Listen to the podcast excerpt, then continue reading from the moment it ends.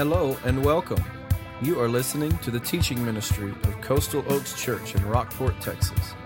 It is our hope that you will be encouraged and that your desire to follow Jesus Christ will be challenged and strengthened as you listen to this podcast. For more information on location, service times, and what to expect on your next visit, go to coastaloakschurch.org. Now, grab your Bible and study along with us as you listen.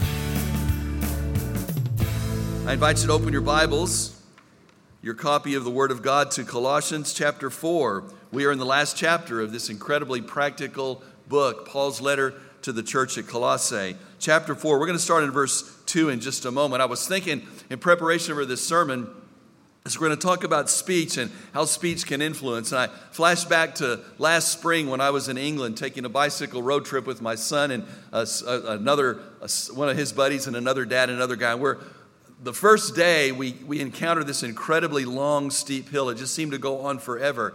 And I rode in my, uh, with my feet clipped into the pedals as long as I could. And if you've ever ridden a bike where you're clipped in and you're going up a steep hill, there comes a point where you have to make a decision. Am I going to unclip and put my feet down or am I just going to fall over? Well, I, I got to that point and I clipped my feet out of my pedals and I started walking very steep hill. And and I did not know this. We found out at the time that the Tour of York was going to be run, uh, uh, they were going to ride that just the next couple of days. So there were all these professionals out there on that same hill riding. And as I'm huffing and puffing, pushing my bike up the last 100 meters of this hill, this guy comes cruising by me. And he looks at me and he says, It's a lot farther to the top when you walk. and let me tell you, that brought no encouragement to me. So, as I think about speech being influential, that guy's speech didn't help me a bit to get to the top. Well, let's look at what Paul has to say about words. Verse 2 in chapter 4 Devote yourselves to prayer, stay alert in it with thanksgiving. At the same time, pray also for us that God may open a door to us for the message or the gospel to speak the mystery of the Messiah for which I am in prison so that I may reveal it as I am required to speak. Act wisely toward outsiders, making the most of the time. I love verse 6. Your speech should always be gracious, seasoned with salt, so that you may know how you should answer each person. And then, as Paul starts his practical closing greetings, I want to connect these two individuals with this section on speech. Tychicus, our dearly beloved brother, faithful servant, a fellow slave in the Lord, will tell you all the news about me. I have sent him to you for this very purpose, so that you may know how we are, and so that he may encourage your hearts. He is with Onesimus, a faithful and dearly loved brother, who is one of you. They will tell you about everything. We're going to look at four ways speech influence today, four of the ways that, that our speech can, can have impact. It's powerful. The first one Paul mentions is prayer. So in praying, our speech can have impact. He says in verse 2 there, devote yourselves in prayer. And I'm going to break this down. It's not in your notes, but four things that our, our prayers must be that Paul mentions in this, these verses. First of all, our praying must be faithful. He says, devote yourselves.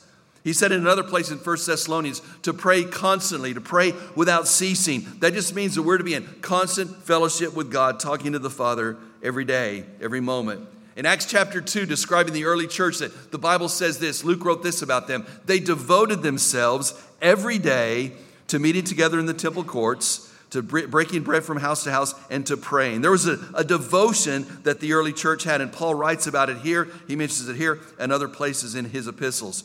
Someone said prayer should be like breathing. You shouldn't have to remind yourself that you need to do that. Some of us, at different places in our Christian walk, come to that place where we pray when things go bad. Do you all do that? Do you pray when things are not going well? Most of us do. We wait for a crisis to pray. And in my own personal life, I know when things are going well, I'm less likely to really be passionate in my prayer. Well, Paul says, the Word of God says we're to have this constant devotion, to be faithful, to be devoted to prayer, not just when there's a crisis. It's interesting as we pray, God wants us to pray consistently, He wants us to pray things through. And in my prayer life, often God doesn't answer the way I expect Him to. Have you found that to be the case?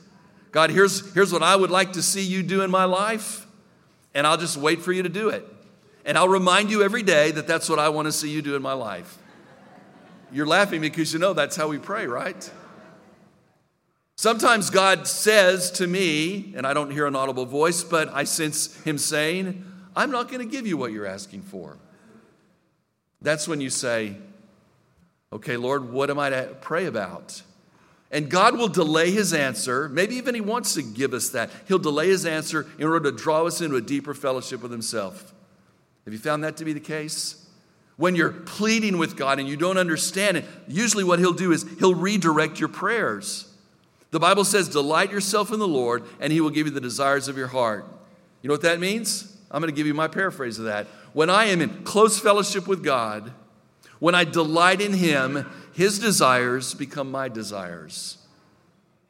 And my prayers become what He wants. His kingdom come, not my, not my kingdom, my will, but, but His. So I have to be devoted to, to, to stay with the stuff. And often God uses that to get my will in line with His. And then Paul mentions this, this phrase here in verse 2. He says, Devote yourselves in prayer, stay alert in it. Stay alert. Be watchful. Our prayers have to be alert, have to be watchful. That word is the same word used when uh, the description of Nehemiah was building the wall of Jerusalem. And it says that he, he had the people to stay alert. The same phrase is used in the Garden of Gethsemane when Jesus said, Will you stay alert and pray with me so that you don't fall asleep and fall into temptation? That same phrase. In Ephesians chapter 6, Paul says that with every prayer and every request, I am to stay alert with perseverance in intercession for the saints. Prayer demands spiritual energy. I have to be devoted to it. I have to be passionate about it. I have to be alert in my prayer. There's a passage in the psalm that says, My prayer is set before God as incense on the altar. I think that's a, a good description. And someone said about that if there's no fire on the altar, that incense won't rise to God. Can I paraphrase that again? If there's no passion in my heart, if I'm not, if I'm not diligent, if I'm not watchful, if I'm not alert, it's going to just be simply not the prayer God intended it to be. Have you ever prayed and felt like your prayers didn't get past the ceiling? I don't know. I've described that at times, and other people said, Yeah, I feel that same way. There, it may lack the passion. Sometimes I can pray myself to sleep. You ever done that? Okay, Lord, I'm going to pray about this one, and I'm praying silently, before I know it, I'm asleep. I, I will sometimes get up and walk around to pray to keep myself from going to sleep.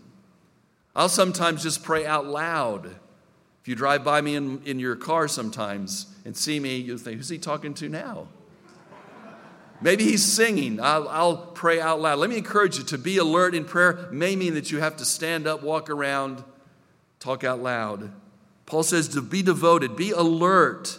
And then he says, be alert in it with thanksgiving. With thanksgiving. He said in Philippians, don't worry about anything, but with prayer and petition or prayer with thanksgiving, let your requests be made known to God. The peace of God, which passes all understanding, will guard your hearts and minds in Christ Jesus. That praying with thanksgiving. With thanksgiving. Listen, if your prayer life is all about asking, and not much about thanking, it's selfish. It's bringing a grocery list to God. Say, God, here's my agenda. Here's what I want. Here's what I need. I, I, I, I, I. That's why there's an encouragement to enter his gates with thanksgiving, enter his courts with praise. Y'all know your Bible, right? So the psalmist said, Don't enter his gates with your desires and your requests. Don't enter his gates with your grocery list. I catch myself all the time starting with that, and I have to back up and say, okay, God, I need to begin with thanksgiving. Let your prayers be with thanksgiving.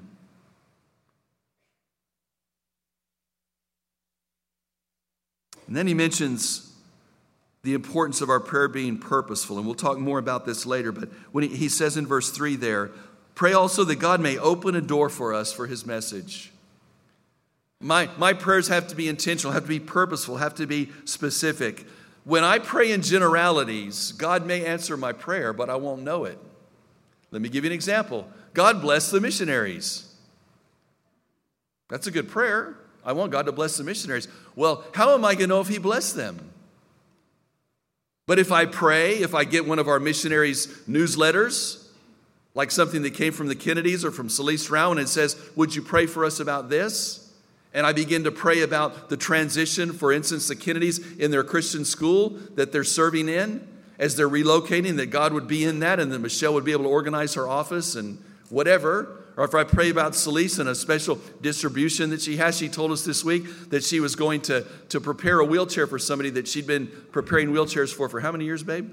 For three years. Celeste has been designing, uh, creating, uh, repairing this wheelchair for this one. So I can pray for her in that, that day as she met with that guy, she shared the gospel with him.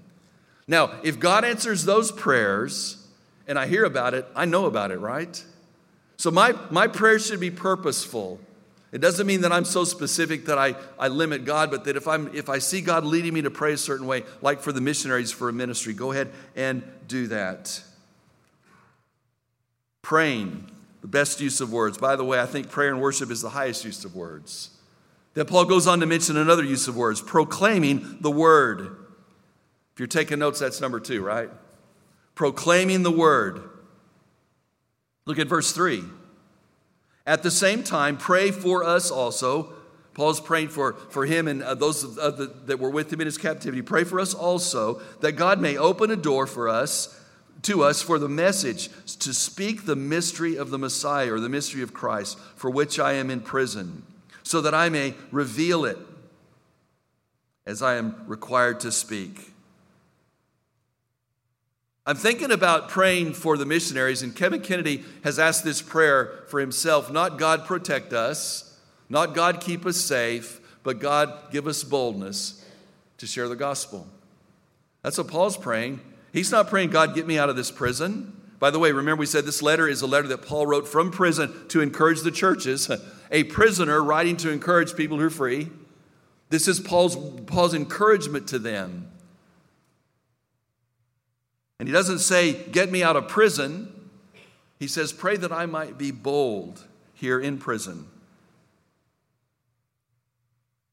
It's interesting in Philippians, Paul speaks in chapter 1.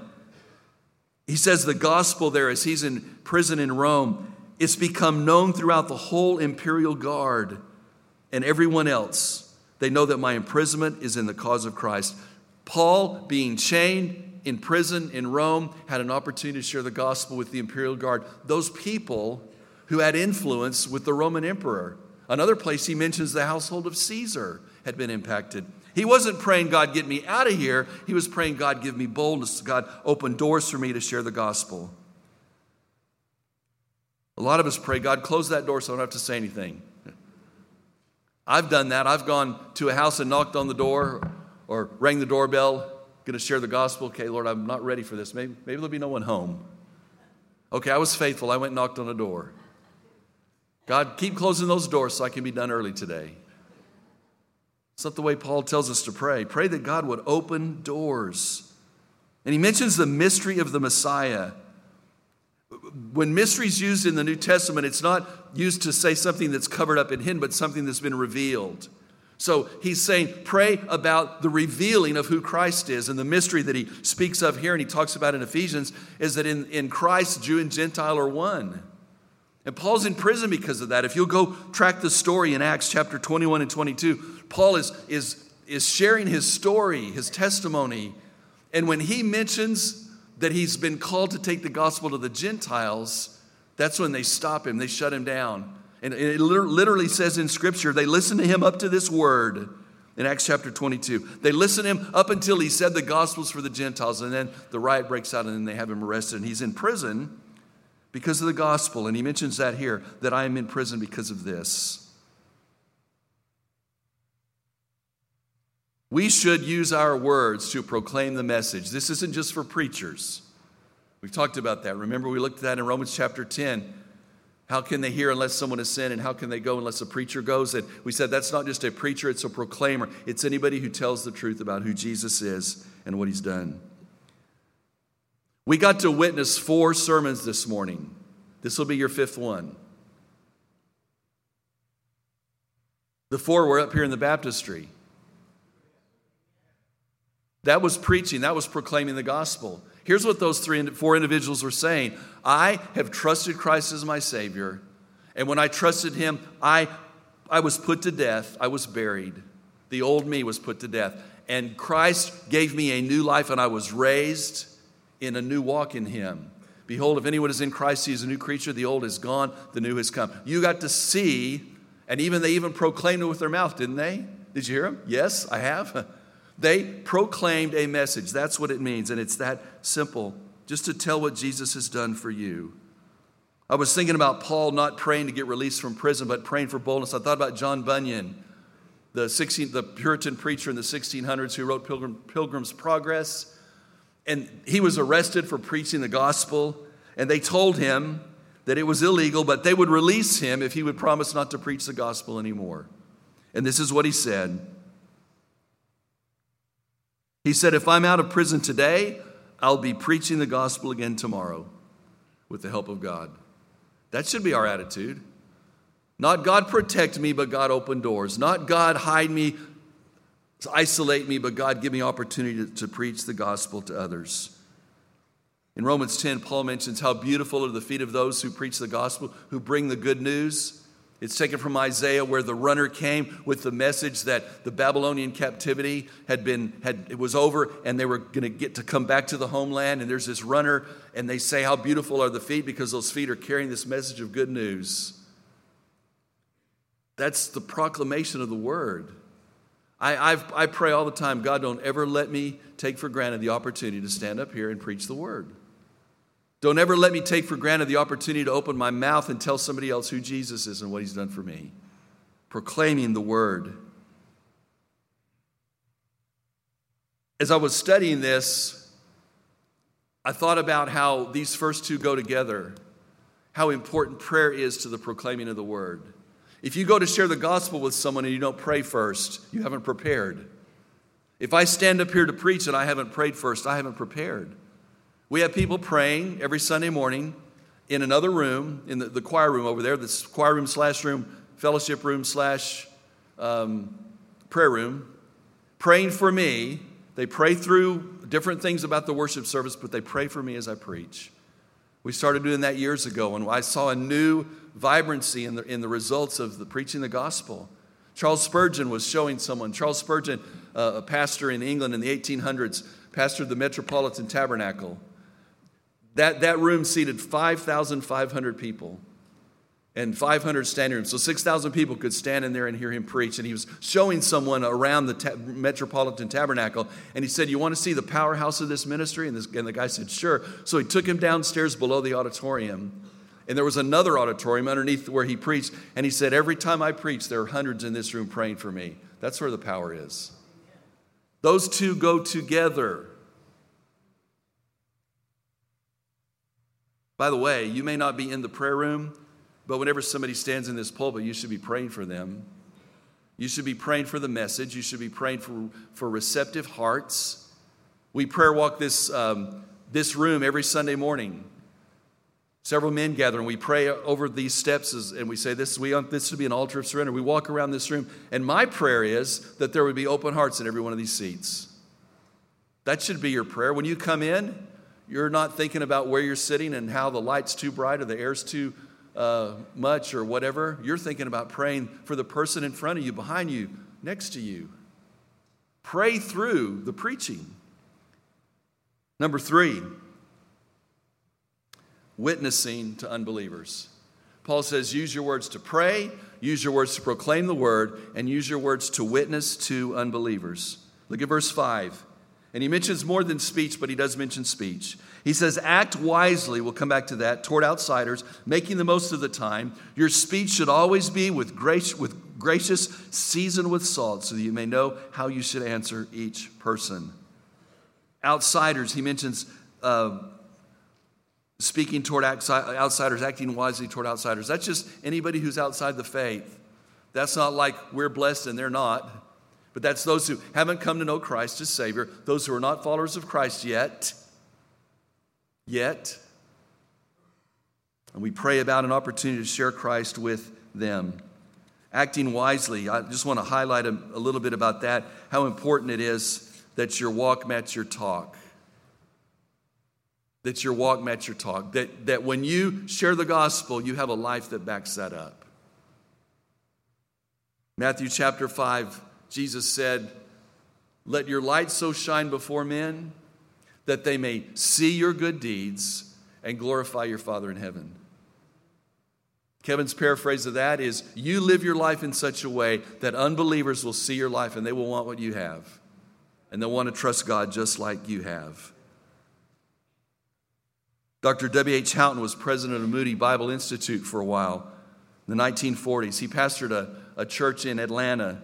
And when he went to pastor that church in Atlanta, a man in the community hired a private detective to follow him, to follow the new pastor.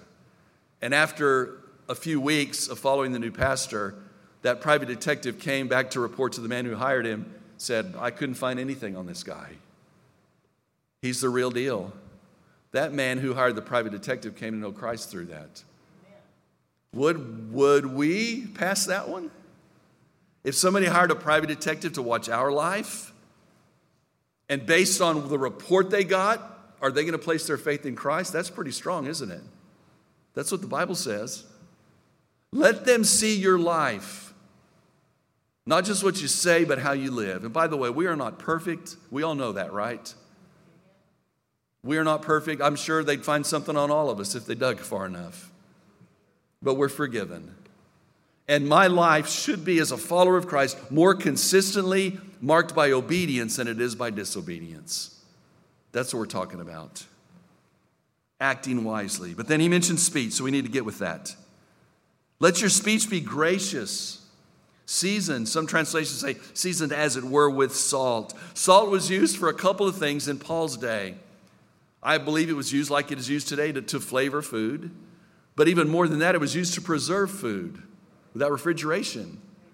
So if my speech is to be seasoned with salt, not only is my speech to be winsome and attractive, and you know what I mean by that, so that somebody's going to want to interact with me to understand what I'm saying about the gospel, it should be that way, but it should also be preserving. It should also be pure. It should also be wholesome. Let your speech be this way. And then he mentions so that you can answer, that you can give a defense of the gospel. In Ephesians chapter 4, verse 29, the Bible says, Let no unwholesome talk come out of your mouth, but only what is good for building up someone in need, so that it would give grace to those who hear. Follower of Christ, your speech, as you think about sharing the gospel with others, should be gracious and it should give grace to those who hear. They should sense that. I heard about a pastor one time and he preached on hell. And afterwards they were talking and some were talking about the sermon like we all do, right? And somebody said, you know, it sounded like he was looking forward to sending some people there. And then someone else can come in and preach on the same talk, topic with a broken heart. That that's the destiny of anyone who doesn't trust Christ because it breaks your heart. That's with grace. Be careful as you witness to others that you don't tell them they need something you've got because you're special. Let them know you're just one beggar trying to tell another beggar where to find bread. It's that simple. Let your speech be gracious. Warren Wiersbe tells a story about a friend who went to share the gospel with a storekeeper and the salesman in the store met him and said, Oh, yeah. And they're starting to talk about the gospel. He said, Do you go to such and such church? And the man said, Yes, I do. He said, Does so and so go to that church? He said, Yes, he does. He said, Man, let me tell you, that guy doesn't pay his bills. He won't return our phone calls. He's one of our worst customers. If he goes to that church, I don't want anything to do with that. Well, obviously, the witnessing opportunity door was closed, right? Don't let that be said of us. Does so and so go to your church? Let it be a life that is a life of integrity. And have words that back that up. It's implied here that we use words to share the gospel, right? Well, I'm just going to live a good life and they'll know. Well, that will be a big part of it. But you still need to let them know why. Let them know why. Let them know why your life is different. Oh, because I go to Coastal Oaks Church. What about Jesus? Because I know Jesus, and by the way, I live with a bunch of other people who know Jesus, and we go to Coastal Oaks Church. Not my life is different because of this church. Now, I thank God that this church has impacted people. It's only because of the gospel. Witnessing to others outside the faith. And then lastly, we use our words to encourage. So, encouraging others. Encouraging others. I'm going to go back and read verse 7 through 9 again because it's been a little while. Tychicus, our dearly loved brother, faithful servant, and fellow slave in the Lord, will tell you all the news about me. So, Paul has sent this person, this brother, Tychicus, with this news, this letter to the church at Colossae. And, and he says he's going to bring you news about my imprisonment. I have sent him to you for this very purpose, so that you may know how we are, and so that he may encourage your hearts. And then he goes on to mention Onesimus, a faithful, dearly loved brother again, who is one of you. By the way, a runaway slave. Look at the book of Philemon. Onesimus was a runaway slave who Paul led to Christ, and he sent him back to Philemon and asked him to ask for forgiveness. And he calls him a faithful brother. I love that. They will tell you everything about everything here. Paul says, I've got these two men, and they're going to give you encouragement because they've been with me. Their words, not just what they deliver in the letter, of Colossae, the Colossians, their words are going to encourage and affirm and build you up. Paul doesn't give much detail in this letter about how his Roman imprisonment is, his situation, but he says they're going to fill you in, and their filling you in is going to be encouraging to you.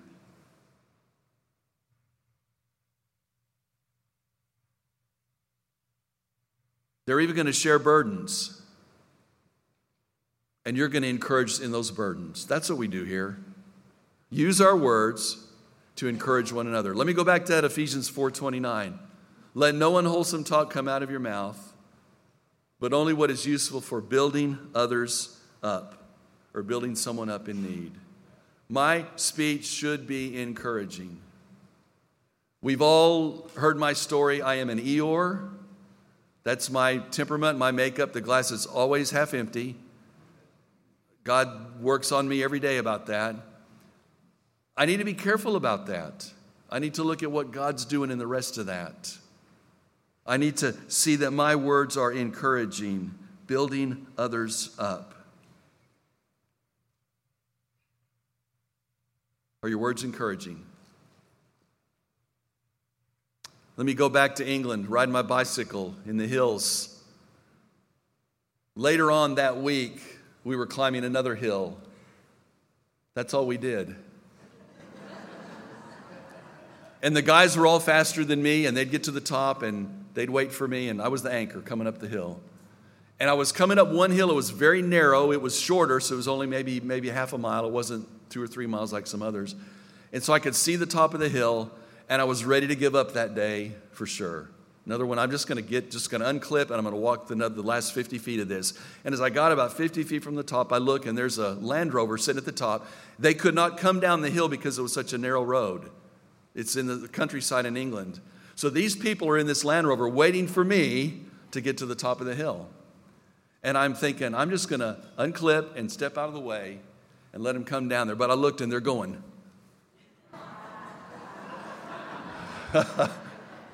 So the closer I get, they're hollering at me in their British accent. Good on you. They're telling me everything. You can do this, and they're doing that. And I tell you what, I wanted to unclip and walk in a bad way. but their encouragement and encouraging words got me to the top of the hill. And they cheered, and they did that high five, and they drove down the hill. Folks, which one are we going to be? We got a world out there who needs encouragement. We have brothers and sisters in Christ in this church who need encouragement. Let's use our words wisely. Pray with me.